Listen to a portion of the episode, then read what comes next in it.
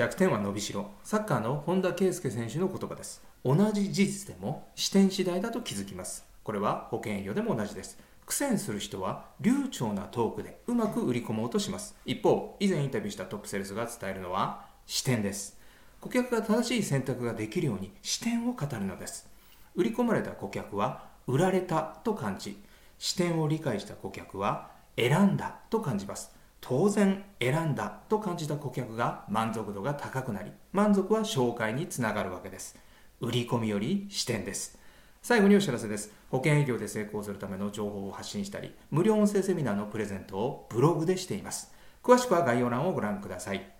それではまた次回をお楽しみに。